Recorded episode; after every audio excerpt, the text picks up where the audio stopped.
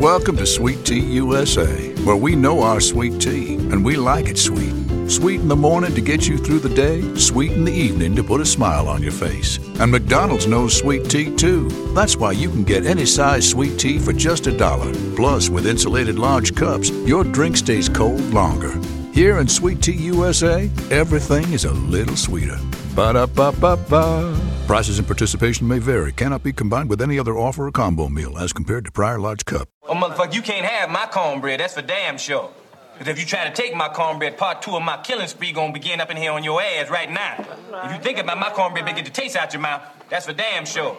Now fuck him, fuck this, because I'm from New York City, goddammit. Nobody take no cornbread from me. And that goes for you and any other you motherfucking farmers wanna try some shit. You fuck around with me, it's gonna be consequences and repercussions.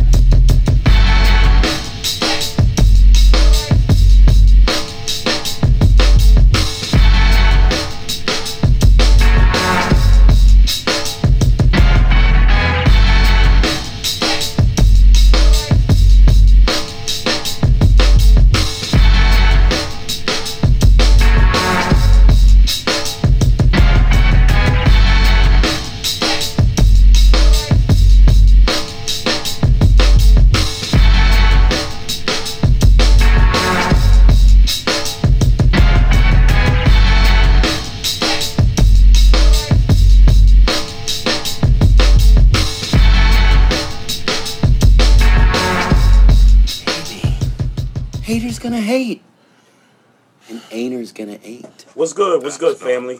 Welcome to another episode of the Barbershop Sports Talk Podcast. Just want to send a special shout out to all of our Facebook Live users. Make sure y'all continue to follow the Facebook page by clicking the like button. Also, you can follow us on YouTube, subscribe to the channel. Also, follow us on Instagram at Barbershop Sports Talk Podcast and also on Twitter at Barbershop SPOR2. This is the homie right here, Trey Frazier. That man right there is Maestro Styles. Yes, sir. What up, man? How we feeling today? Hey, man. Let's just get to the sports, man. Yeah, let's get to it, man. But I want to get into all these games, but I got to talk about these stupid fans first, man. This show is dedicated to stupid fans doing stupid things at these games in the past week. So Russell Westbrook had to have popcorn poured all over him as he was leaving the floor in Philly. And then you had John Morant's dad in Utah being told that, you know, he could be wound up and, you know, play you like a toy and all this stuff. You had last night at the Wizards game, fan tried to run on the court. Well, he didn't try. He ran on the court. Which was the least egregious, by the way. Of course. But, you know, security was right there, gave him the football tackle like he played for the Washington football team and all that. And then you had Immanuel Quickley had a beer dumped on him. Trae Young was spat on at the Knicks game. And I feel like I'm forgetting something else. Oh, Kyrie. That probably was the more egregious one, with the water bottle thrown at him as he was leaving the Celtics court, you know, after he had dropped like 40 on them niggas up in Boston. So, look, man, I'll leave the floor to you, man, on this one, and I'll. All those individual fans are some trifling ass motherfuckers. That hopefully got not only kicked out of those respective stadiums for the foreseeable future. I know some of them got arrested. Really, all of them should have been arrested. And hey, man, look, these people ain't been outside in 18 months, and y'all proving that maybe some of y'all need to go back in the house and think about it for a little bit, and think about the privilege that y'all had to be at a sporting event after being in the house for over a year, because the fact that y'all would be in the house for so long due to this pandemic, then come outside and do some of the stupid shit that y'all doing, like you know, it's a sense of entitlement. It's a sense of not being self-aware of the privilege that you have to even be at them games. All y'all should have been arrested. I know some of them were, and all of them should have definitely been banned from their respective stadiums. Specifically the dude with the Garnett jersey. Specifically that dude. All of them, in my book, should be outside of the Wizards fan who ran out on the court. All of them should be arrested. All of them should have been arrested, and because they was looking to do harm, or they were. And really, with the exception of the fan at Utah, because the fan at Utah, all he did was just say something verbally to Ja Morant's father in the stands. Don't say nothing to my father. Huh? But he shouldn't he shouldn't be arrested for that. I agree with you. Don't say nothing. Okay. To him, but you're saying all of them should be arrested, and I'm saying specifically the guy in the Garnett jersey in Boston, specifically the dude at MSG that spat on Trae Young, the dude that threw the beer at Immanuel Quickley, and the dude in Philly that threw the popcorn on Russell Westbrook. Specifically, anybody that threw anything at anybody should be arrested. Okay. And I agree with you about the fan that ran out on the court last night. Yeah, I mean, he was handled. I mean, we clearly saw, him get tackled. He was handled. And then as far as the fan in Utah, that was just a verbal thing. But I'm with you. Hey, don't talk to my pops like that. But I'm not sure that warranted, him being arrested, because fans are, fans will say anything, But yeah, I'm with you though. I'm with you, man.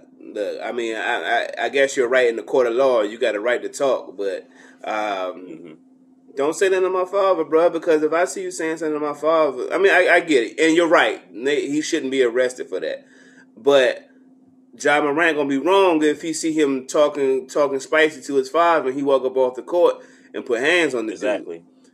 Mm-hmm. And this ain't the first time Utah got accused, and this ain't the first time Utah fans been saying something spicy to players' parents. Yeah, so Westbrook had an incident a couple years ago there. Right, I'm sorry. It wasn't that way. It was Westbrook specifically, not Westbrook parents. Yep. But all of y'all that's in these stadiums acting crazy, y'all need to calm the fuck down and be thankful that y'all are even in stadiums allowed to watch sporting events. Like, y'all going a little bit too crazy. I need to calm down. Get some perspective in your life. So, forgive me if I'm going to think this through too far, but I just got to thinking earlier today, and you alluded to it when you were talking earlier about it's a pandemic and everybody is allowed back in the stands. All these stadiums are filled up almost, it seems like 100% capacity at most of these arenas. And I got to tell you, man, I feel like these players are under attack. And I don't just mean that in a general sense. I mean that in a sense that no fans have been able to go to these games in the last few months. And I want to point out what's been going on during those past few months. We've had George Floyd, we've had Breonna Taylor, we've had Black Lives Matter, and we've had all these players and messages being brought out. I mean, we got decals on helmets just to, and I'm talking kind of football with the helmet part, but we've had all kinds of messages on basketball courts. We've had all kinds of things that, every time you turned on a game, they were always talking about, social injustice, Black Lives Matter, every single thing that had to do with George Floyd and, all the civil unrest that's happened during the pandemic. It seems to me like these fans couldn't wait to get, to be up in front, or at least be a little bit closer to these players, to get back into the stands at these games and just start wilding out. Like, I feel like there's a connection between what these players did during the bubble, particularly you know, all the messages about social injustice, and actually, and, you know, the Milwaukee Bucks, and followed by a few other teams, boycotted games. So for me, it kind of feels like, and I don't know how you feel about this, Maestro, but for me, it kind of feels like the players are under attack, and it seems like these fans have been allowed back into these stands finally, like, hey, you know, this seems like this is some kind of a message being sent here with the water bottle, the popcorn, the spitting, the verbal abuse in the stands. It seems like this is a form of payback for the messages that these Black athletes have put out to the forefront during the pandemic. It's just that these fans were unable to, you know, express themselves to these players until all these buildings let everybody back in. I don't know how I feel, but I get the sense that that's what's going on, and I might be reaching. Yeah, I was quiet because I wanted you to finish your thought before I just was like, yeah, you reaching. I want you to get your thought out. Yeah, you reach. I think you're reaching. I mean, when I think about the players who have been attacked, the only one who's been noticeably verbal is Kyrie Irving, mm-hmm. and everybody else. I'll be honest, everything else just seems like ignorant fans that got too riled up at a sporting event. None of this other stuff in my mind. Yeah. I mean, like Ja Morant hasn't been noticeably verbal or vocal about social injustice. I don't know that mm-hmm. about Quigley or really or Trae Young or Trae. Yeah, like I don't know that for any of these. I don't know those guys to be noticeably vocal in any of these incidents. So I mean, I think you might be reaching a little bit on that one. I think it's just fans being stupid that ain't been outside. You know, when you ain't been out, when not necessarily outside, but the parallels, like when you ain't been outside and you getting that opportunity to go out. I guess the closest relatable parallel that would probably work for you is like that moment when we all get to kick it, no, you know, wives and significant others, and we have a night to just, you know, chop it up, be homies, and have homie talk and all those types of things. You might. I'm not saying that you would go as far as the, you know, spitting at people and, you know, but you're a little looser because you happy to be out. You know what I'm saying? You know what I'm saying? Yeah. I liken it to just people overreacting and being outside, maybe taking a little extra beer, drinking a little extra beer than they would have if had they been going to all these games all year, that type of thing. But so. While it's not acceptable and some rules need to be, some immediate addendums and rules need to be put into place to kind of slow this down, I do really just attribute it to niggas not being outside. Niggas just like, all right, we outside, we out here, we here now, and we gonna have fun. We gonna talk a little extra trash. We gonna, you know, we rooting for our team. We want our team to win, so we gonna do something to throw the other player all. You know. I really just think it's that. I'm mad that I lost, that my home team lost. Or, you know, I think it's more of that type of stuff than. And Kyrie kind of, in Kyrie Irving's instance, he kind of spoke this into existence. Spoke this him being fucked with into existence. I mean, I get that he feels like it might be racial and it might be in his instance. But he kind of spoke this into existence in the press leading up to Brooklyn going to Boston. So I mean, you know, I'm not gonna say he deserved it because that's just the far from the truth. But I mean, it would seem if you was a spiritual person that maybe he's spoken into existence. Yeah, and not his fault, history. and not his fault in no stretch of the imagination. Let me be clear about that because you could feel that's supposed to happen.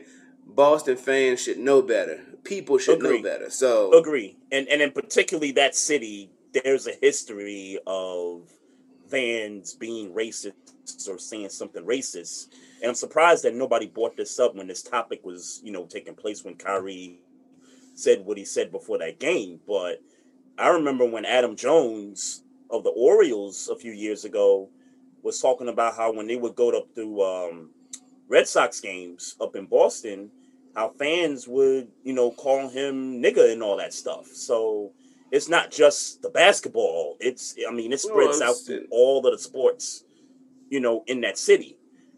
But to kind of get to your point about Kyrie, and I get that there was the thing after the game where he got into the middle of the floor and he stepped on the Leprechaun logo, and, you know, I know KG said something. I know Big Baby had an issue with it.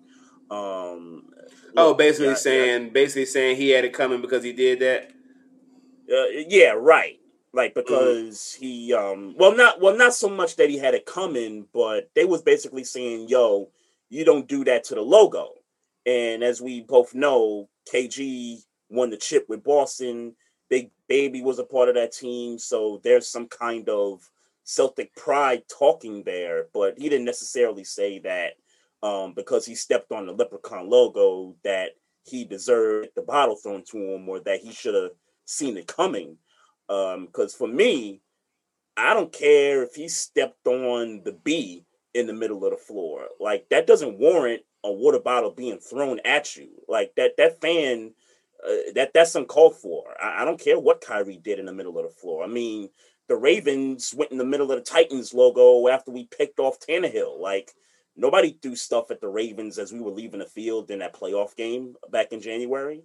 So why does that fan in Boston feel like, oh, you stepped on my logo, I gotta throw something at him? Like here's the other piece, it's not your damn logo. Yeah, exactly. It's just a team you root for. Like, yeah, I'm not with that. Well, two things I'll say. One, Kevin Garnett seems like, and trust me, I didn't hear the whole. I didn't hear the quote or the video, see the video or whatever. Did he at any point acknowledge that fan was wrong, Kevin Garnett? To my knowledge, no. It was just basically, hey, you can't step on the logo. That's basically what he was saying. It was just all about the logo. Did Glenn Davis at any point acknowledge that the fan was wrong? No. Not to my knowledge. For me, and that, for them to not acknowledge the fans wrong, makes me feel like they're insinuating that should have had, like, you know, you get the energy you bring, you know, like, you know what I'm saying? They make me feel like they saying that, like, 'cause I know you saying that he's saying that he didn't, that Kevin Garnett didn't say nothing about the fan, and, you know, about the fact that the fan, like, he wasn't saying that he deserved it. He just excluded the part about the fan throwing the bottle at him. Right. It seems to the logo. Yeah, it seems like to me. And again, I didn't watch the clip. I didn't hear the quote. It seems like to me, if you can acknowledge your feelings about Kyrie stepping on a logo, and you can't or don't or choose not to acknowledge the fan who threw the water bottle, to me, it seems like you feel like that was an even trade. And I don't know that's what he thought. I'm just telling you what it sound like. I can understand based on what we're saying. It sound like, nigga, you stepped on our logo. What did you think they was going to do? That's what it sounds like to me. Now, I'm not saying that's what he's saying. I'm just telling you what it sound like to me. And because, I'm sorry, stepping on a logo is sports entertainment. Throwing water at somebody is, it's assault. I should go up in them stands and bust your ass. It's assault. Yeah. Yeah. So yeah, I'm not rocking with that. Nah, I don't care about what he did on the logo. I damn sure don't care about what he did on the logo if you're not going to acknowledge a fan who Kyrie can't go up in the stands and see. If you're not going to acknowledge that, then I can't acknowledge what you're saying unless you want me to assume that you feeling like he should have did that because of what Kyrie did. Mm-hmm. That's where I'm at with it. That's where I'm at with it. I agree. Yeah. That's where I'm at with it. It sounds that way. Even though he didn't acknowledge the fan, it still sounds that way. as if to say, no, like, hey, tell the fan, if you can go on whatever platform you was on to chastise Kyrie Irving, I'm sorry, you got to find your way to chastise that fan, because let's be very clear. If that fan had an opportunity for Kyrie Irving to see him throw a water bottle where Kyrie could reach him, that bitch nigga ain't throwing no water bottle. Period. You know what? He ain't throwing no water bottle if he felt like Kyrie can walk up in them stands and bust his ass.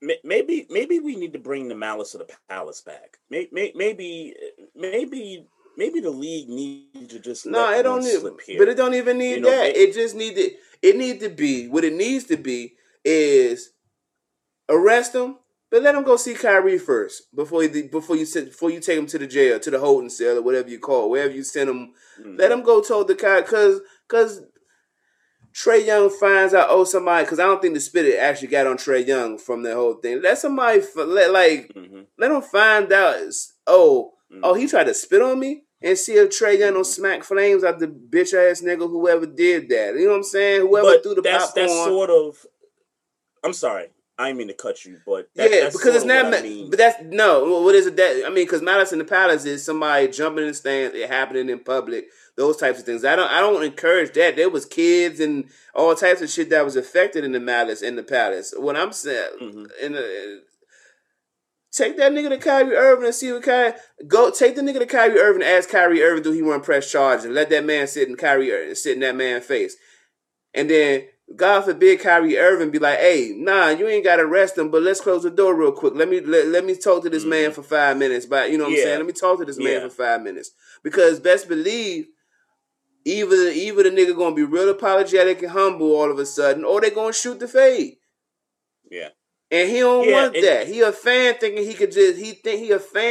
we little puppet, or thinking athletes are little puppets, little circus bears like Kevin Durant was talking about, that's just sitting around playing a sport to entertain them, which they are. But they not no fucking animals. They fucking people. Those are people that can fucking, like, nigga, who you talking to? Like, I will bust your ass. That's why I respect Kevin Durant so much. Because Kevin Durant, when he gets an opportunity to clap back, us like, nigga, like, I will bust your ass in real life. Mm-hmm. So you're right. So when I say Malice of the Palace, I do think about players going in the stands and going after cats. But you alluding to them in a room one-on-one and just letting them go at it, like. That's sort of the result that I kind of vision. I just wasn't visioning it in that setting. But that's the result that I'm looking for. You know what I mean? Yeah, because essentially what it is that fan committed a crime against that player. These are a crime against one man to another man. And normally when that happens and you call the police or the police or whatever, they arrest them and they say to the person that was, disrespected or a crime was committed, the victim of the crime, he says, hey, would you like to press charges? They say to that person and, would you like to press charges? And then the person will say, yay, nay, whatever.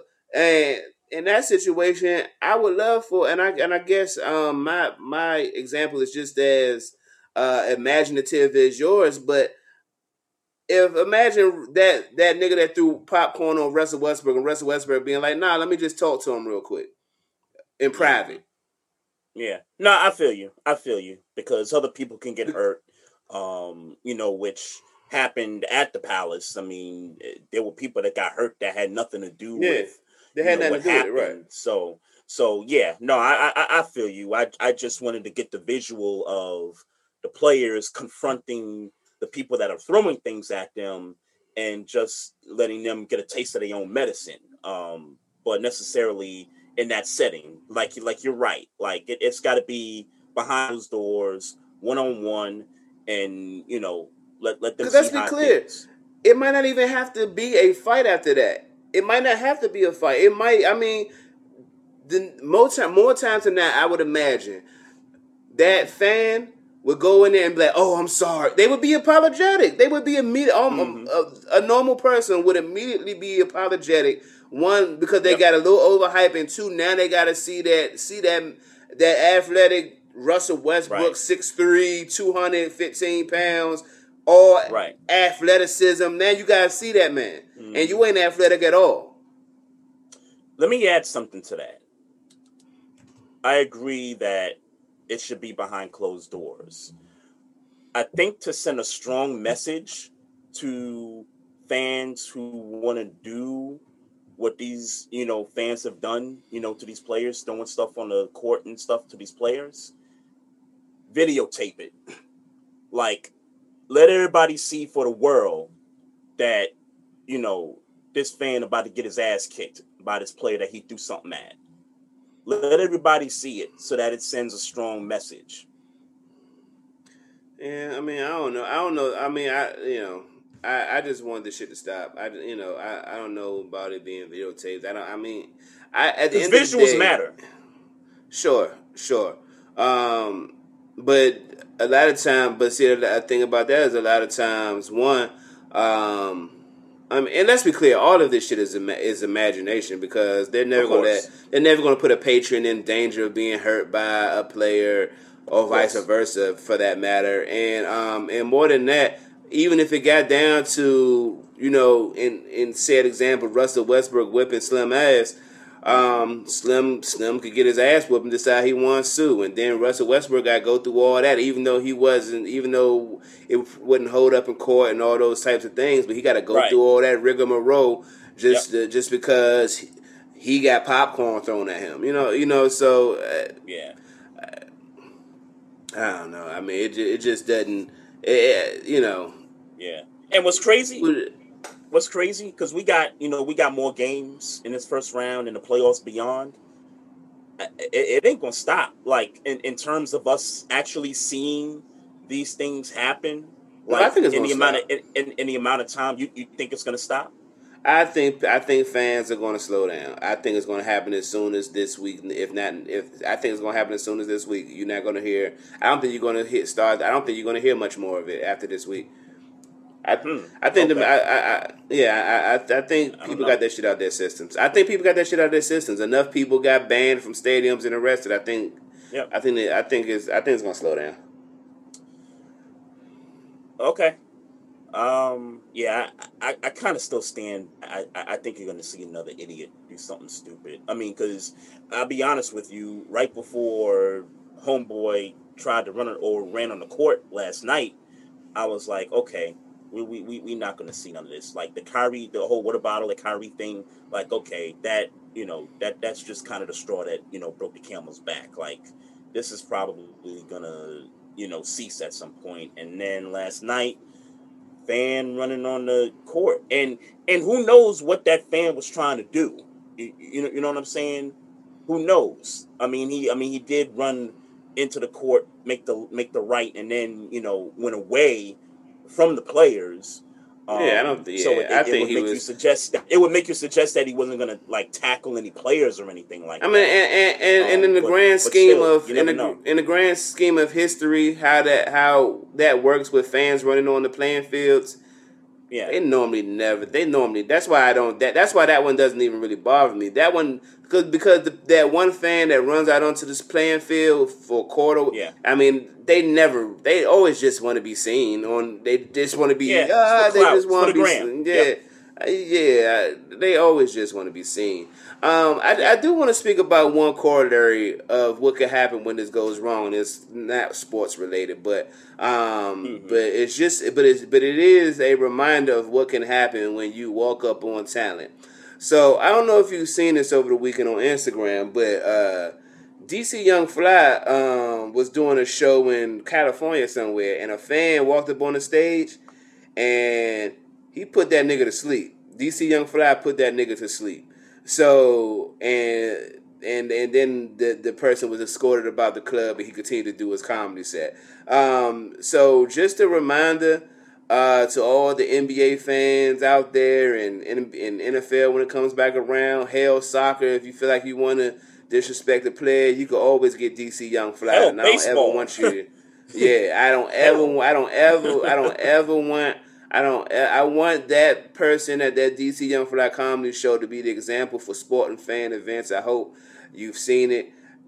You can get DC Young Fly, and let's be clear, DC Young Fly is a small nigga. So God forbid you run up on a Joel Embiid. Yeah, you run up on one of the athletes.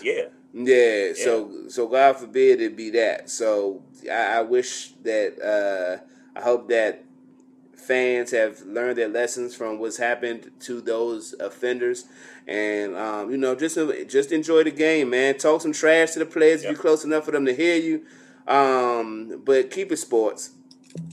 Keep it sports. Mm-hmm.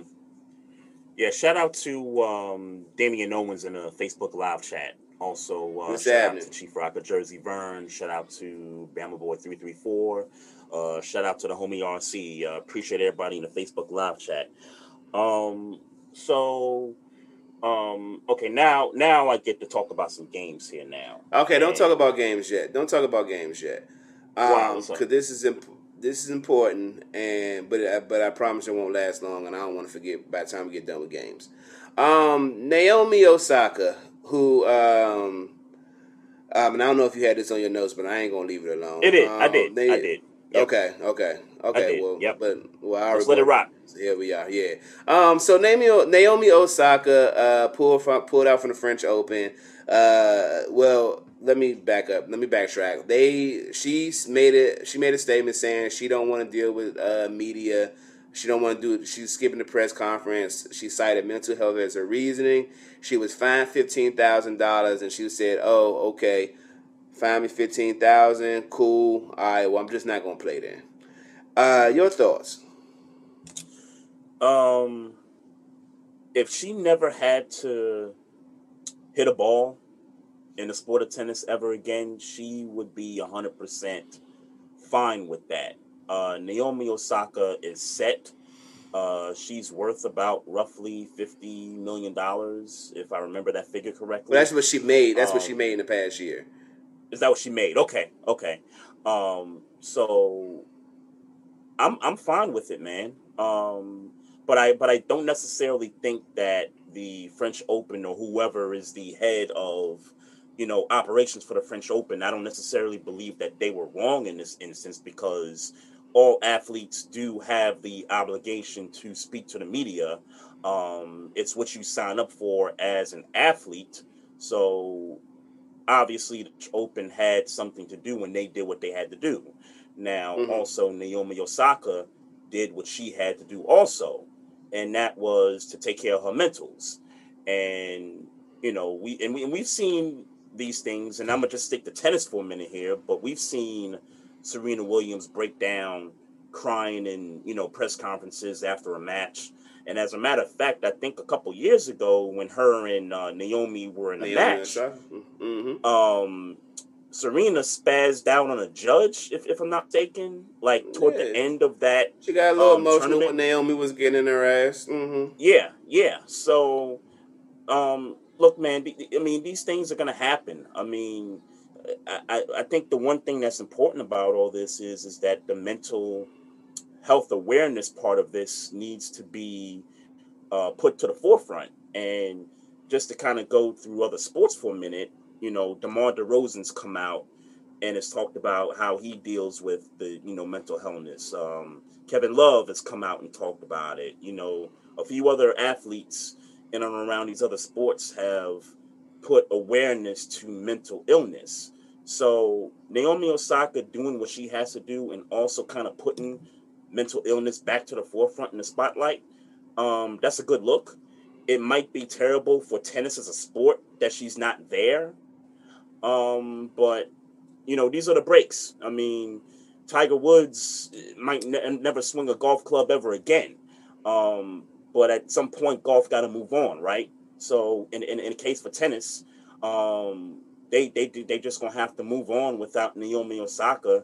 And obviously that cost them viewership, that cost them some money. But, they did what they had to do. I thought both parties did what they needed to do respectively. That's how I look at it.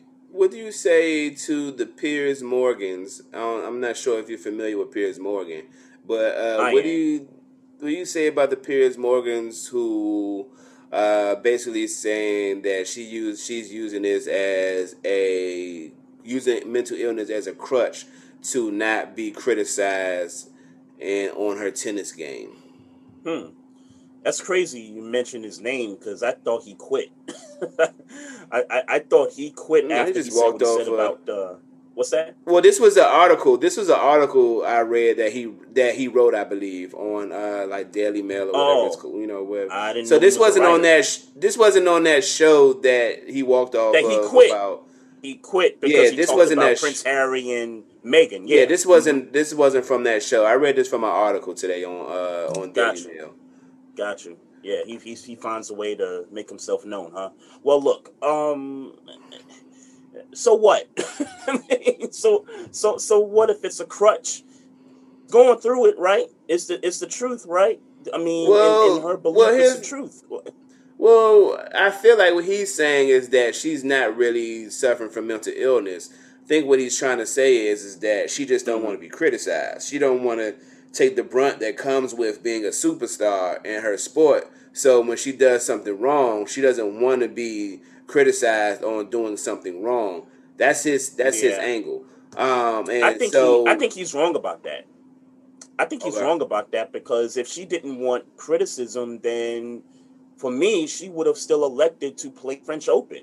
I think personally, I'm surprised, and maybe I'm not on Twitter. I haven't been on Twitter all day, but for me, you back out of a tournament, I would suspect that she would even get more criticism. Not from me personally, but from the masses, I would assume that. So I don't think she's trying to dodge being criticized because I think she's already going through that. I don't think she. Now, full disclosure, I have a biased Twitter timeline, but everything I've seen on social media has been love. I seen Common love, showing her love. I seen Steph Curry. Athlete. Steph Curry, but that's not the one. It was people have been showing her love all over my timeline, basically saying, "Yeah, take care of your mental health." Whoop whoop whoop. Fuck the, you know, like I mean, it's 15K. She got 15K. It's like whatever. Like do what you gotta do. Do what you gotta do for you. And I agree with that 100%. Do what you gotta do for you. What I would say, and to be honest with you, you're right in that they should have fined her. Yes, if you're obligated to, do press conferences, then and you don't, you should be fined. But here's the thing for me. Take your 15K. I'm not going. And as you know, as a matter of fact, until I feel like it, I ain't doing them no more. I'll send you the 15K, right? I'll send you the 15K. Cause what you gonna do? Tell me I can't play tennis with y'all no more? Yeah, right. Yeah, right. They need her. Right. They need her. Yeah. They need her. And really, she got all the leverage. Oh, you want me to do press conferences? Oh, well, I don't want to do press conferences. So now you got to make me doing press conferences worth my while. What y'all going to do? Because all the money I'm bringing y'all in from being the best tennis player in the game right now? Yeah. What y'all going to do now? What y'all make press conferences worth my while because the money I'm bringing y'all in, I don't feel like I got to do it. 15K, that's pennies. So, yeah, I'm with it. I mean, and you know, they need. I'm telling the French Open, make it worth my while. I'm telling every other tennis competition, make it worth my while, because I ain't doing press conferences no more. You know why? Because it stresses me out, and y'all want me to play the best tennis I can play, because I'm the star of y'all sport. So I'm doing what's necessary for me to give y'all the best performances that y'all asked for, so people will continue to watch y'all product. I don't want to do it. Mm-hmm. Kiss my ass. Shout out to my wife. Shout out to my wife in the Facebook live chat here. She says, if left up to the athletes, then no one is going to do press conferences. Let's face it. Why volunteer something that's no longer required? And then she also says, and we have the potential to have athletes that aren't A-listers doing the conferences, which will not bring in the audience that these executives are looking for. So yeah. So make it worth my while. Yeah. So make it worth my while. Make it worth my while. Because let's be clear, I don't watch press conferences for all the other tennis players. I don't watch it. Yep. Shout out to Naomi. What's happening? You telling me that Naomi might, give me a couple bars about how she felt? I might watch that, especially if she offer, a vicious win or, what I'm saying? I might watch Naomi because she's the only person I really care about. I don't care about these other tennis players, respectfully. Mm-hmm. Except for Serena and Venus. And I was gonna say when Serena and Venus bow out, it's gonna be the Naomi Osaka show from this point on. So and let's be clear, it kind of is now. Mm-hmm. Yeah, even while Serena's still there. I agree. I mean, Venus just played last week. Nobody talking about that? I forgot who she played, but I did see she was played. Was it Coco Gauff? Coco Gauff. Yes. Ain't nobody even know. Coco Gauff ain't no slouch tennis player. So yeah, she good too. Yeah, and wasn't nobody checking for that. Wasn't nobody. I mean, I guess maybe hardcore tennis fans might have been, but wasn't nobody checking for that. Nah, I wasn't. Niggas want to see Naomi. Niggas want to see Naomi, man.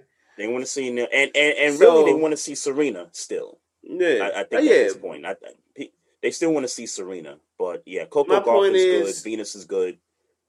My point is that now that players recognize I don't have to deal with that shit. Now the sports, the commissioners, y'all billionaires. Now y'all got to figure out a way to make it worth my while because I don't want to do it.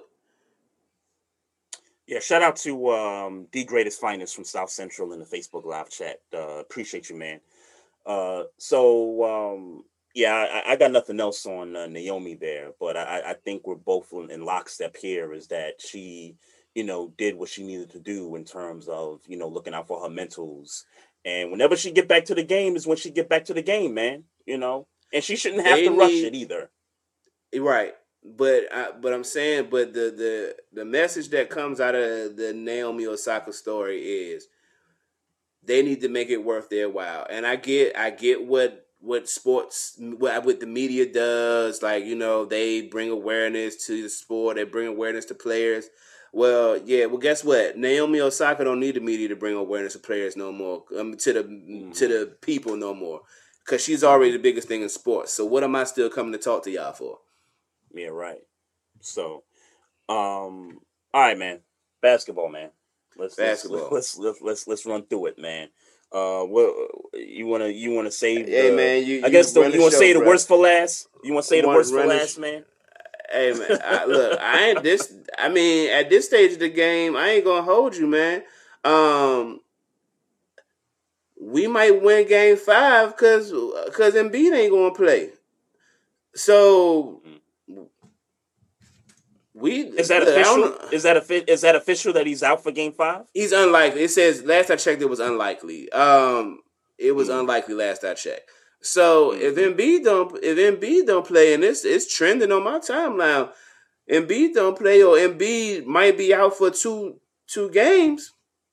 Mm-hmm. So as bad as we played the first 3 games. And we got through this game, and they were bad 3 games. We got Game 4. We still, and Embiid's not playing in Game 5, most likely according to reports. So we'll probably still win in Philly. I thought about your Insta story video last night after Embiid went down, and I said, "Man, looky here, this guy's gonna he's gonna bring about trying to create some history for the first time in the history of the NBA for a team to come back from 3 down to win a series in the NBA."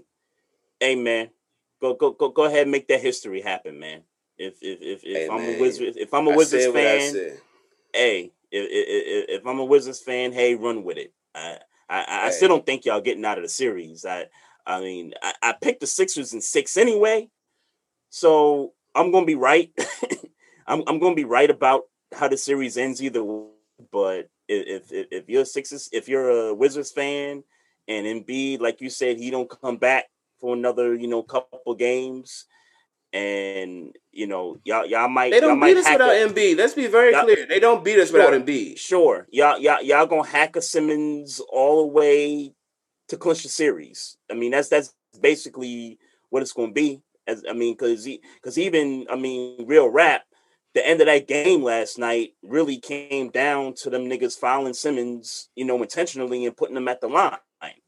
That was a 2-point ball game for about, 3 minutes there, with about maybe 2.5 minutes left to go. So, even with Embiid not there, that was a dog fight of a W to get last night. So, hey man, if y'all gonna make history and be the first team to do that, win 4 straight after being down 3-0, hey, run with it. Run with it, fam. As far as the Knicks go, I'll be honest, bruh. We probably should have been swept out of this series already. Just from game 1 to game 4. We have been dominated probably 95% of these 4 games combined. It's even there. The game y'all won? Even the game we won. Even the game we won, bruh. Game 2. We were down 10, 11 points early in that game. And what changed that game for us was when Trae Young was on the bench in the third, like toward the end of the third quarter. And Nate McMillan left him on the bench too long. And that's when we made our run. It was like a 11-0 run, and we came out with the victory. I think it was a 9-point, 10-point victory. Man, we got kicked in the A, man. Like I can't. Put it in no other words, bro. Like we got our asses kicked in Atlanta.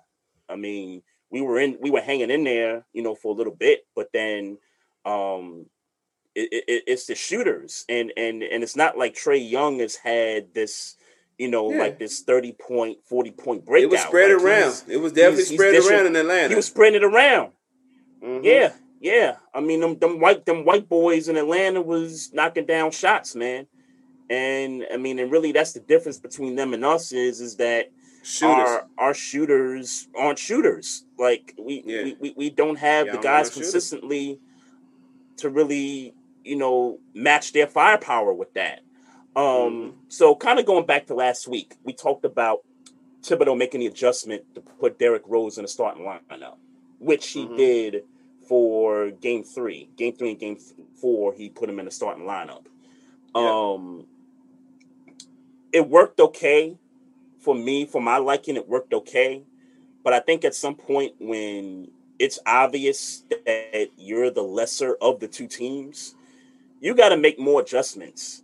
And Thibodeau really has gotten stuck with this whole, I gotta go back to when we was, in Chicago, Taj Gibson getting burned.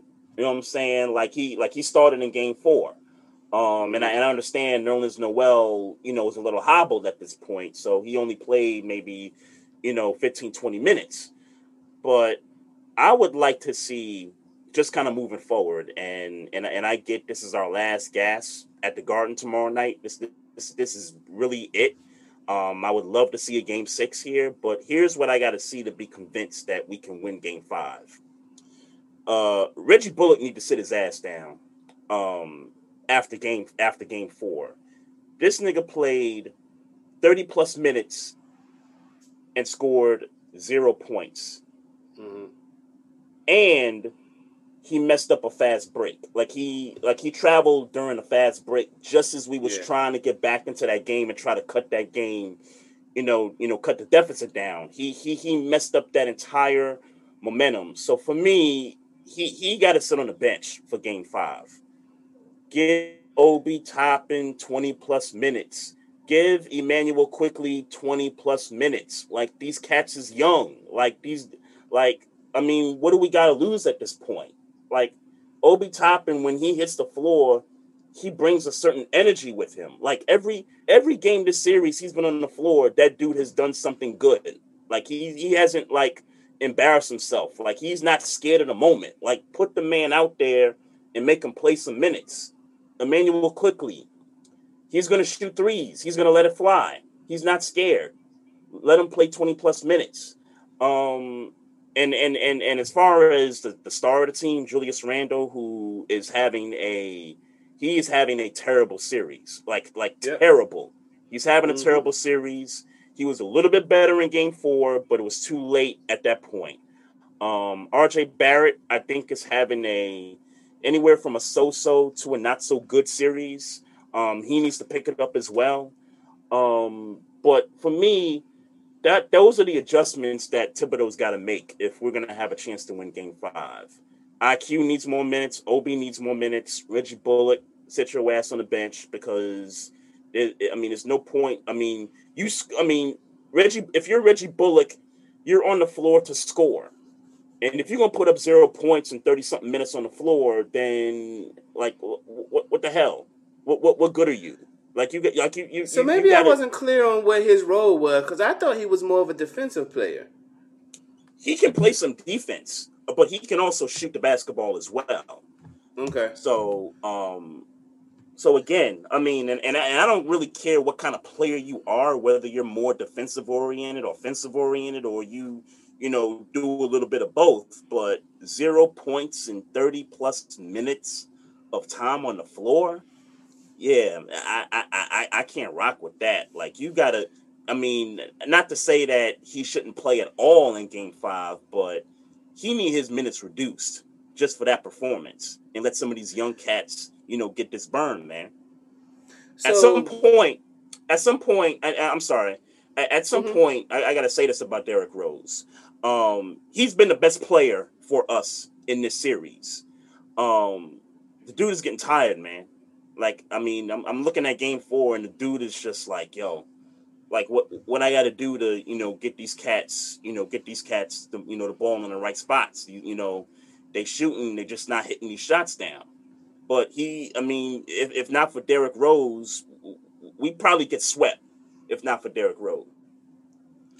Well, in response to your synopsis on the series, I hate to be that dude that sticks to his guns, but I think for me, the biggest factor in this series is Trae Young. Trae Young being a star, and nobody on the Knicks team being a star, which I guess at this point would fall on the lap of Julius Randle. Look, even his 21-point games with 6 assists. Look, and he had 14 assists in Game 3. I think he had 14 assists. I think. He's going crazy. He's going crazy, and yes, and obviously, if Knicks players knock the shots down, Derrick Rose's stat line look better, and maybe you got a better shot at winning one of those 2 games in Atlanta, but. If Julius Randle shows up,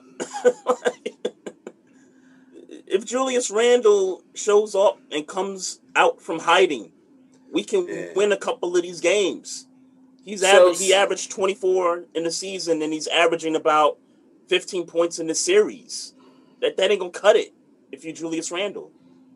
So. We both picked the Knicks to win the series. Obviously, that didn't seem like we're gonna get that right. But I remember you specifically saying that this season would be a disappointment if they don't get out the first round. Do you stand by that? I do. I do stand by it, and for the reason that I stated before the series started, and because of how this team looks right now. Like, I'm hearing all kinds of things about how. Maybe players were, too scared of the moment because everybody's back at the Garden. The Garden was packed, and, you know, this whole season they played in front of nobody. You know, I mean, they played in front of a few people, but this whole season, you know, they played in front of barely nobody. And we get to the playoffs, and it's all, you know, and it, with what looks like 100% capacity at the Garden, you know, it seems like the Knicks have morphed into a not a very good basketball team. Like it seems like that's the moment where this team just kind of reverted back to, you know, what they were, you know, within the last 7 years. I can't explain it. I don't think that's fair. I don't think to say that they reverted to what they've been in the past. Like, this team is in the playoffs as the 4th seed right now. Sure. And they earned it. And they earned it through the course of 70 or 72 games. 72. I mean, many games it was. Yeah. Mm-hmm. I mean, let's be clear about it. Taj Gibson, Derrick Rose, and Alex Burke are the only players with playoff experience on this team. Is that correct? Mm-hmm. Yeah. Definitely, yeah. But especially Rose and Gibson. I don't know so much about Burks. Burks used to play for Utah. So yeah. Okay. Yeah. Yep. You're right. So yeah. So it's like, and outside of Derrick Rose, mm-hmm. There's nobody who has even remotely been thrown into a situation where it's like, ooh, I'm the man on the team. Mm-hmm. Julius Randle hasn't been in that position up until now. In fact, nobody thought Julius Randle would be here. You know, most improved player, sure. Averaging 24, all sure. Those types of things. This experience is new to all of the core players outside of Derrick Rose on the team. Yep. I can't hold that against them in their first year. I can't hold that against them.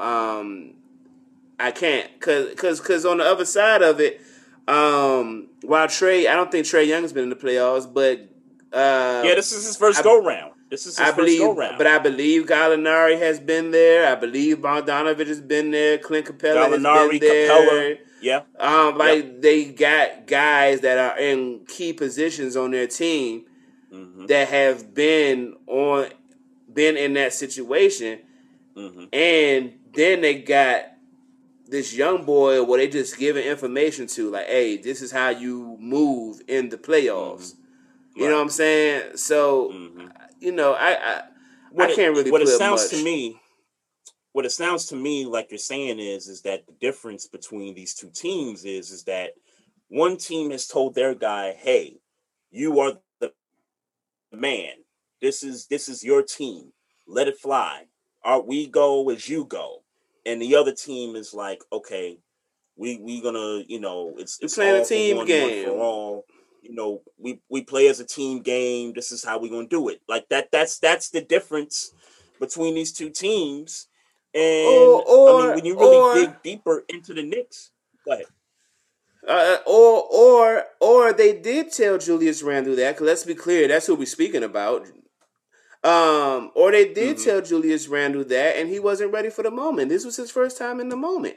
And even more than that, mm-hmm. and I hate to be the pessimist, I'd be lying to you if I said I believe Julius Randle as being the guy on a basketball team. I'd be lying to you. I don't believe that. Oh, I think everybody would. I think I'd lie to you and say that. Like, what he's done this year, mm-hmm. has been nothing short of amazing. But if you're asking me that, if the Knicks were trying to sell me that Julius Randle is the guy and they don't have to draft no more to try to find that guy or develop, if it's mm-hmm. RJ Barrett, if it's Obi or whoever, but they don't have a guy yet. And I'm sorry, man. In the playoffs, it's for me. Who got that guy? Who got that guy? And then who's going to outperform the other team's guy when it matters? Mm-hmm. So sure, they don't. Most of the time, that's the case. That's the case. Yeah, most of the time, that's the case. I've seen the Raptors win playoff series without that guy.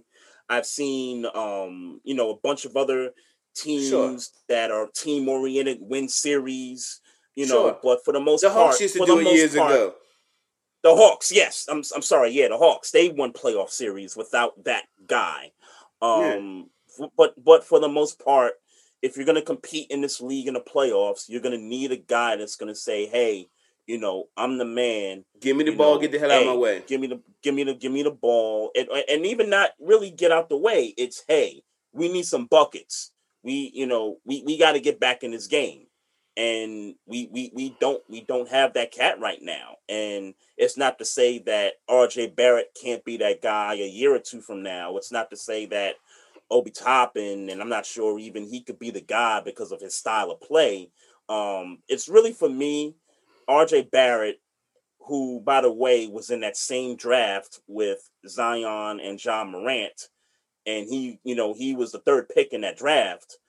RJ Barrett, at some point, this may be his team, moving forward. If they're going to talk about having a guy that's, going to take over a game when things are down, get buckets when we need the bleeding stopped, It's got to be him, moving forward. For your team's sake, mm-hmm. For your team's sake, I really hope the rumors of superstars wanting to come to New York are true.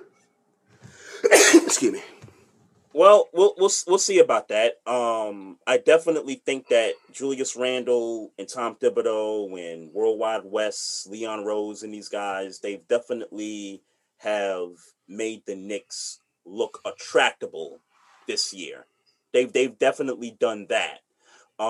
Whether players want to come, that remains to be seen, because when I look at the offseason, who we talking about? I mean, Giannis signed an extension. I know they've talked about, and I guess we can get into this next series. I know that when they talked about the Heat getting swept, and by the way, that was just that. I mean, if you want to talk about a team that's had the worst performance in these playoffs, it's the Miami Heat. I mean, I don't even think it's close. I don't know what happened to Jimmy Butler in that series, but That was just terrible basketball from them. There's been this talk about Kawhi Leonard not wanting to go back to the Clippers because of them being down 0-2 to the Mavericks, and now we see how that's kind of playing out with them tying the series up. They were saying maybe the Heat might go after Kawhi if things don't work out in LA, and then I hear this other story. Hey, maybe the Knicks might try to, go out and get Kawhi if, things don't work out in LA. I'm not counting on that. And it's not because of what the Clippers have done up to this point now. They've tied the series. And I think at this point, they're going to win the series. I don't think the Mavericks are going to win another game in the series at this point. But there's really nobody that's a free agent that's, okay, we got to go after this guy. It's going to be by trade if you're talking about this offseason. And one, I want to share this with you before we move on. There was a Sports Illustrated article this week that came out about Bradley Beal. And they were talking about how Bradley Beal is sort of stuck to his guns about not leaving DC and the loyalty and, and all that stuff because all the rumors about him being traded this season. And he just was like, nah, I'm not going nowhere. I'm in DC. My heart's in DC. This is where I'm at. So the writer went in to say, listen, that's cool with the whole loyalty thing and all that, but you in the NBA. And when you look around at superstars and even stars that are a little below the tier of superstar, 9 times out of 10, you're going to get to a point to where you're going to be unhappy with the situation you're in.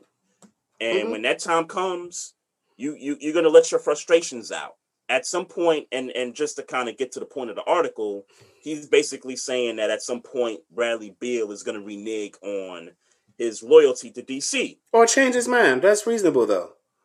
Right. Of course. And every player has the right to do that. I mean, Kyrie changed his mind after he told Celtics fans in the middle of a game that I look forward to re-signing with you guys. And next thing you know, he's in Brooklyn. So yeah, that happens. No question about it. Thinking about the Knicks here for a second in regard to Bradley Beal, again, that would just have to be a trade situation. That's not anything that you're just going to be like, oh, we're going to wait till he's a free agent. No, you're going to have to trade for him, which means you're giving up draft picks, one. And number two, you're giving up on RJ Barrett. You're giving up on IQ, Obi Toppin. And if that ever happened, I'm not saying that the Knicks would be crazy to do that, but I'm just wondering for the Knicks themselves, do that to get a guy like Bradley Beal, or to get somebody like Kawhi Leonard if he doesn't opt into, or if he does opt into a contract and decides, you know what, I don't want to be here no more. So here comes the question that comes with all these conversations. If Bradley Beal is interested to come to New York, you give him, you essentially give him what he wants, right? I think you have to. I mean, when you look at our performance in the playoffs, I think you have to. We need shooters. Everybody. And let's be clear, Bradley Beal alone isn't going to solve your shooting issue, because that's what the Wizards found. That's what the Wizards found out in the playoffs really quick. I mean, we've been a bad 3-point shooting team pretty much all year, but in this series specifically, it's like we passing them up because we're not making them. It's crazy what's going on in my series, but unfortunately, you know, and I know you were big on the whole, you know, let's just draft, let's take our time, let's just draft, and you've been big on that for a couple of years now, and kind of see it come to fruition in some respects. I can imagine it's gratifying, but now in a situation where you have attracted players. Look, if Bradley Beal comes to the New York Knicks and the Wizards say they want Quickley, whoever his name, I wouldn't want it on my side of it. But obviously, if the Knicks say, you know, yeah, we want Bradley Beal for, or you could have Bradley Beal for Quickley in a first rounder, or you know, yeah, right.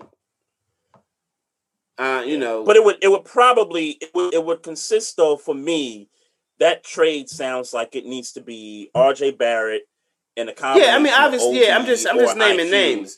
Yeah, I'm just naming names, but yeah, I mean, obviously, the compensation would be bigger than what I just said, but yeah, I mean, and Lord knows what it would probably be for Kawhi Leonard. So, I just wanted to know if he signs that option, obviously.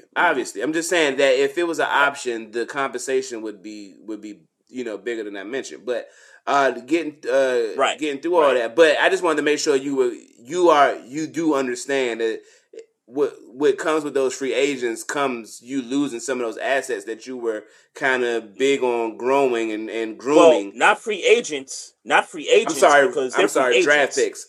I meant draft picks. I know what you're saying. So you would lose out on because like I said, your idea was you wanted to bring guys in, groom them to be star players, kind of like what Golden State did. And and you know, if you start to attract players, you can't turn down Bradley Beal I want to, not in New York, you can't. You can't turn down Bradley Beal talking about I want to groom RJ Barrett. Nah, you gotta pull the trigger on that. If Bradley Beal want to come, then we got to do what we got to do. You got to make that happen. Yeah. Let's say that doesn't happen. Let's say Bradley Beal doesn't want to come to New York or any other star that's looking to get out. Jimmy Butler, I keep hearing that he's up for an extension with the Heat, and you know, given what we saw in the playoffs, I don't know what the Heat's thinking at this moment. But what if a guy like him? Hey, you know, Julius Randle, RJ Barrett, or, you know, and all these other guys there, hey, I might want to, you know, join them, help them take over the top. Maybe that's a possibility. But really, the weakness has been the lack of shooting. So if any of the big guys aren't available, then I would like to see the Knicks go out and get a Duncan Robinson, because I know Duncan Robinson's a free agent. He better get paid. A Tyler Hero who people keep saying down in Miami, like they looking to, you know, get him up out of there because he, you know, he got so many distractions, you know, being in South Beach and all that. And I mean, that's kind of evident with the minutes that he's been getting in the Bucks series. I don't know if you paid attention to that, but he's been, he hasn't been getting a lot of run lately. Starting. Yeah, he's been starting. Right. So, like, if you told me those two guys were available, and I know that they could shoot and knock shots down, I'll take that and still be able to keep RJ Barrett, you know, going into his third year to see what he can do. Immanuel Quickley, upside. Obi Toppin, upside. Would you give up Randle for it? Well, no, because, again, those guys would be free agents. Well, at least Duncan Robinson would be a free agent. Duncan Robinson is. Mm-hmm. But Tyler Hero would be in a trade. But I don't know that you have to give up much to get Tyler Hero. Okay. People still think his upside is pretty high, though. I mean, maybe not Julius Randle high, but I mean, but his upside is still pretty high. Sure. And again, I'm just talking about guys that can shoot. You know what I'm saying? Because clearly that's what we're lacking right now. If I were to get those two guys and keep the rest of the team intact, I'd be good to go with that going into next year. Yeah, I hear you. So I guess just to kind of stick to the Heat-Bucks series, I mean, really, there's really nothing to talk about. There's really nothing to talk about. I mean, domination. Games 1-4. Games 1-4. I don't know what got into Jimmy Butler and the Heat. I mean, in general, all of them just looked crazy. I mean, I guess you got to give credit to Drew Holiday, who was an integral part in that series. Obviously, Chris Middleton became a closer. Look, I will say this: I don't know how much of that has to do with the disdain that they had for the Heat for what happened last year, and I don't know if this is going to carry over into whatever the next series is. Well, let's remember, it was 2 games before the regular season ended, and the Heat played the Bucks the second to last game of the season. Yeah. And the Bucks had every right to sit their starters and say, hey, we don't want no parts of the Heat in the playoffs. They had every right to do that. They had control of who they wanted to play. They said, no. We want the Heat. We're starting these guys. We're going to play you. We want you. And they knew. They knew. They beat the Heat. They're playing the Heat in the 3-6. So it started right there. And I got to give them respect for that, because when you talk about what the Clippers did and who knows if the Clippers really, you know, lost those final 2 games just to dodge the Lakers. Who knows? But the Bucks clearly was like, nah, we not dodging nobody. We want you, Miami. And that's what they got, and they got him up out of there quick. And they dealt with him, and they got him out of there quick. Yep. So shouts out to them. Yep. They deserve all the flowers. They deserve the flowers for sweeping the Heat for sure. No doubt. Clippers in Dallas. This is a crazy series right here, because you know I watched Game 3, and Luka was just being Luka, you know, just right out the gate in Game 3, and then next thing you know, Kawhi and Paul George, it was like, oh hell nah, they not about to blow us out. Like, you know, Paul George dropped like 28. I think Kawhi dropped like 30+ in Game 3. They ended up beating the Mavs, and then you know the story came out about the nerve in Luka's neck. Can't keep his head up, and I mean it affected his play obviously, and it just kind of going into Game 4. It just seemed like the Mavs had no shot of, you know, putting this thing, you know, to go up 3-1 in the series.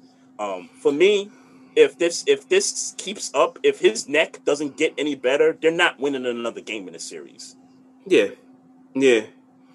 That's, I mean, yeah. If he ain't 100%, if he ain't comfortable with the ball, no. But we're not talking about nobody else on the team. He makes everybody else on the team look better than what they really are. Look good. Yeah.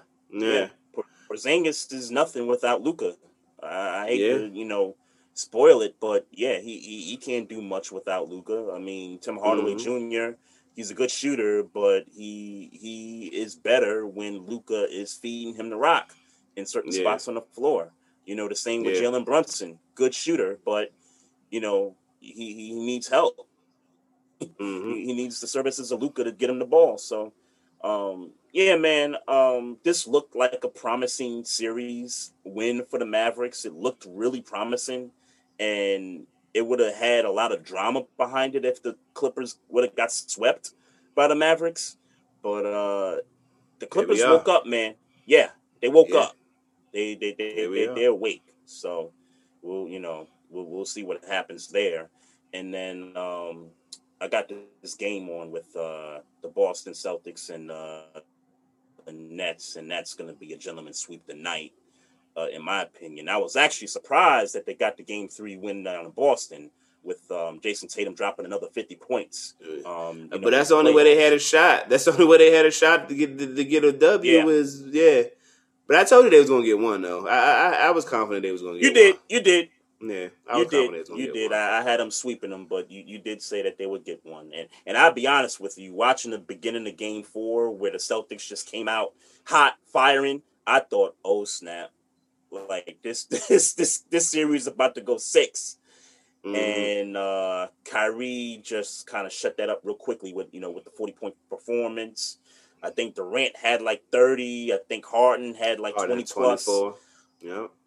Yep. And so they about to close this thing out. It's a 6-point game right now, but that lead will get extended at some point. And then you got the what's the other series in the East? So hold on. Go ahead. So the Bucks are swept. The Bucks are in the next round. Do they get Brooklyn if Brooklyn wins? Yes. Okay. Yes. Okay. Yeah. All right. Yep. And I haven't really. And I know I want to go with it. I still think Brooklyn's getting to the finals. But after what I just saw them do to the Heat, and I get that the Heat is not Brooklyn, but I think the Bucks, I don't think they're gonna go down quietly. Like I could see this going 7. I could see this really going the distance. Well, I could tell you, I could tell you right now, I got Nets in 6. Nets in 6. Okay. I mean, we could hold the predictions. But I got Nets in 6. I mean, I respect that the Bucks have a little bit more firepower right now than the Celtics do, and that'll get them a couple of games. But when it's all said and done, Jimmy Butler ain't Kevin Durant. Duncan Robinson ain't Kyrie Irving. I was gonna say, Bam ain't James Harden. So No, I feel you. I think they'll get. Yeah, I feel you. That'll be a good series to watch, though. Even if it goes 6, like that'll be a good series to watch. But you know who's been playing like really hard in these playoffs, but really hasn't gotten the W's to really show for it? The Memphis Grizzlies. They have been, like, playing these guys tough, and it's just the inexperience of the Grizzlies. Pedigree, yeah. Pedigree. Really, yeah, it is. It's pedigree on the Jazz's part, inexperience with the Grizzlies, but they're not out of these games. I've watched all their, games, and these guys just won't. They won't quit. What's a kid named Dylan Brooks? Dylan Brooks is young killer, balling. Jaren Jackson, Morant, young killer. Yeah. Like these guys are hungry. They. But at the end of the day, this is all they could do. Yeah, that's what they're supposed to do. That's right. That's what they're supposed to do. Right. They're supposed to give it one a hard time. Yep. Unfortunately, and they haven't embarrassed themselves one bit. Nah, yeah, they've been playing. They've been balling. They ball out and then hope things fall their way, and they just haven't because you know, the Jazz know what they're doing. Quinn Snyder is, he know what he's doing. He just, he's quietly a very good coach. He knows what he's doing. Yep. Clarkson, Ingles, like they know what they're doing. Like they're role players. They've been through these wars, man. They've been through it. Yeah. They know what they're doing, and you it's like you said, experience. You see it. That's like it's not you know, it's not nothing difficult to point out. You see it. Mm-hmm. So I still got Blazers in 7 with this series. It's tied 2-2, I think. Going back to Denver for Game 5 tonight, and I just get the sense that this absence of Jamal Murray is really gonna play a part in the Blazers winning the series. Even if they win tonight, I could see Denver, you know, getting a Game 6 win, and then, you know, Portland closing it out in 7. But I just think Portland right now, They just better got team. Too much experience. Better team, a lot of experience. And it's just no knock on guys like Aaron Gordon, Michael Porter Jr., what's the kid named? Monte Morris, comes off the bench. Like, it's no disrespect to those guys, because those guys have had some pretty good games in this series. But Damian Lillard is just an animal, man. Like, I mean, you talk about best for the past the 2 or 3, and for the past 2 or 3 years in the playoffs has been doing this. Yeah, exactly, and not that Denver hasn't. I mean, they were in the conference finals last year, and then they were in the second round the year before. So it's not like the Nuggets don't have experience. The Blazers just have a lot more experience, and particularly in Lillard and CJ McCollum and Carmelo Anthony. There's a lot of playoff experience right there between those 3 guys. But I say that to say in response to that, but Dame been killing. The Denver team has been doing well for the past 2-3 years maybe. But Dame Lillard specifically with Jamal Murray on it though. Yeah, but even if you compare moments between Jamal Murray and Dame Lillard, who's been specifically Dame has more moments. Been putting Portland, putting their team on his back, even when Portland didn't have a very good front court. You know, last year, year before. Dame Lillard has been like, all right, we don't got no front court. It's on me now. And he's been killing. Right. Jamal Murray has been great in the playoffs and has had moments as well. But let's be clear, there has been several situations where the game was on the line with seconds left, and Dame Lillard sent niggas home. And question. It's a different type of. That's not to say Jamal Murray ain't a dog. It's just that this dog and Dame Lillard has had the opportunity to kill and has killed. If Jamal Murray was in this series playing right now, 100% healthy, we would get what we got between Utah and Denver in the first round last year. And I still think Denver will come out. Yeah, no, I mean, that's very viable, and I would most likely pick Dame.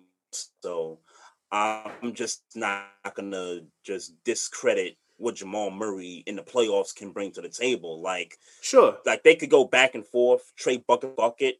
I could see Jamal Murray getting one on, you know, Dame in a series. I could see Dame getting a couple, you know, game winners, you know, in a series against the Nuggets. So I just think that this series would have been more compelling, obviously, with Jamal Murray in the lineup, healthy. But the Nuggets as a team, they're still good enough to not go out of this series in, you know, 5 or 6 games.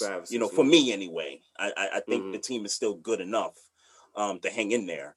But give me the Blazers, man. And I'm rooting for Carmelo, man. I mean, we talk about guys that, you know, don't have rings yet that are on their way out. I mean, Chris Paul is, you know, another cat. I mean, we'll talk about him in a minute, but Carmelo Anthony, I mean, if there's a guy to root for to get a ring, it's that dude. Mm-hmm. I agree. Hopefully, you know, hopefully I mean, that can happen. He ain't getting no ring. Yeah, it's not, but because we know what's going on the other side, on the east side. Yeah. We know what's going on. It's not. We know. Yeah, it's not. I mean, look, as much turmoil that the Lakers are in, I ain't necessarily gave up on them making the finals yet. On the Lakers in the finals? Yeah. Mm. I ain't necessarily gave up on it yet. Right. So Anthony Davis is out. So how you see this thing playing out after what we've seen so far? I forgot about Anthony Davis though, but I did forget about Anthony Davis. Yeah, fuck all that shit I just said. Fuck all that shit I just said. I mean, it was just a couple of days ago. he got injured, but I just wasn't thinking about it when I just said what I said. I was thinking about a LeBron and Anthony Davis team. And if it's not going to be that, I don't know that, cuz CP3 back. He told you he back. Yep. And yeah, without Anthony Davis, I don't know if they got an answer. I don't think that they might. I don't know if they're getting out of this series, even though I had them getting out of this series. I think the Suns are gonna win tonight for certain. And I mean, if Anthony Davis is out again for Game 6, I don't know.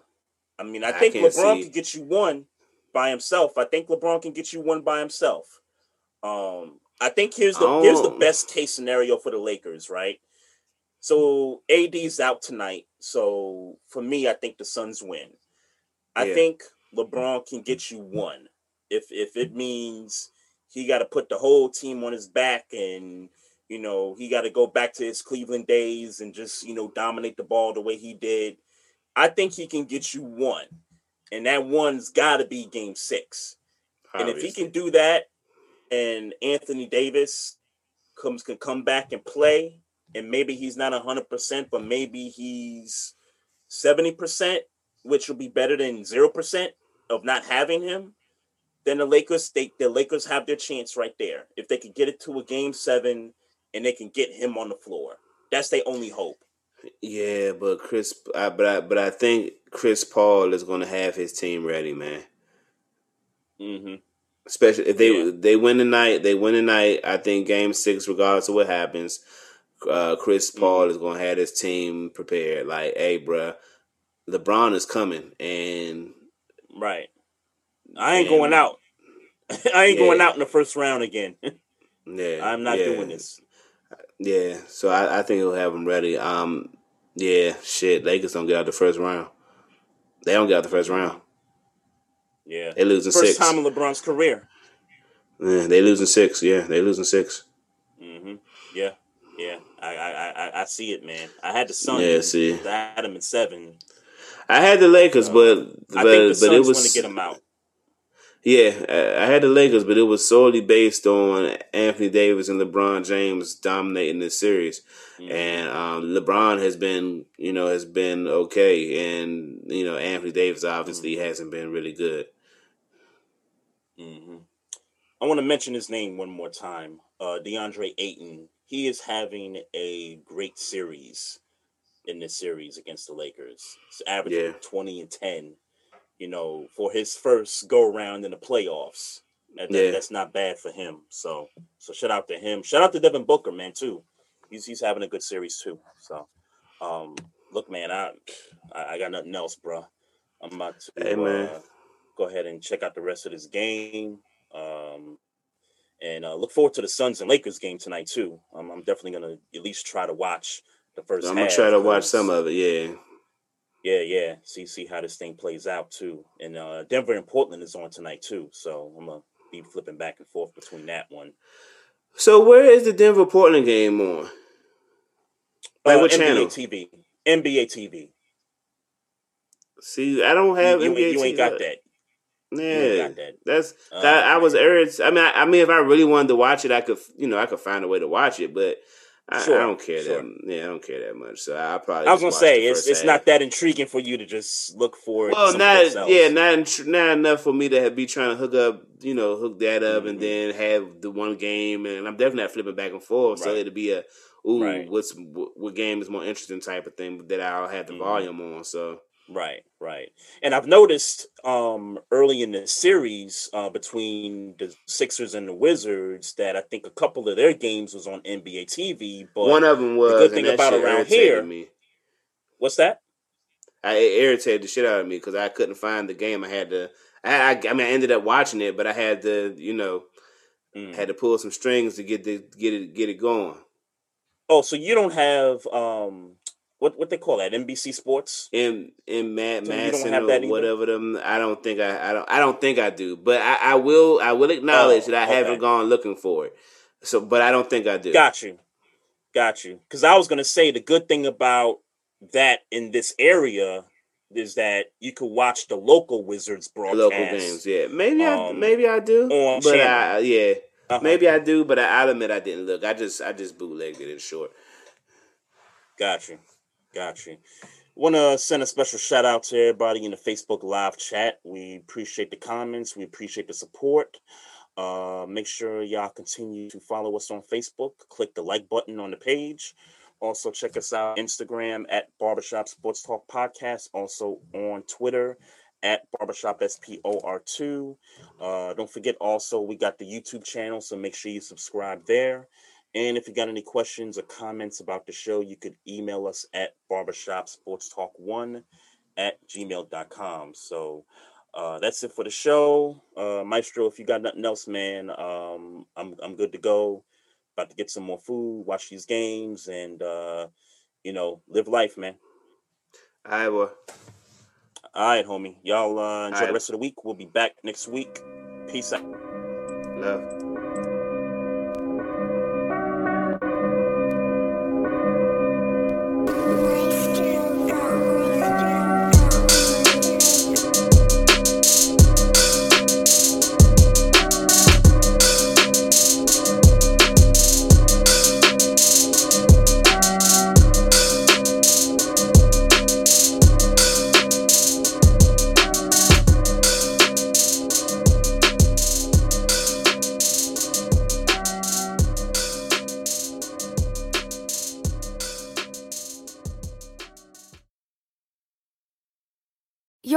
Works overtime all summer, so be sure to replace your old air filters with new Filtry air filters. They recommend updating HVAC filters at least every 3 months all year round. So order your Filtry air filters today at Filtry.com. Let's clear the air. Your AC works overtime all summer, so be sure to replace your old air filters with new Filtry air filters. They recommend updating HVAC filters at least every 3 months all year round. So order your Filtry air filters today at Filtry.com. Let's clear the air.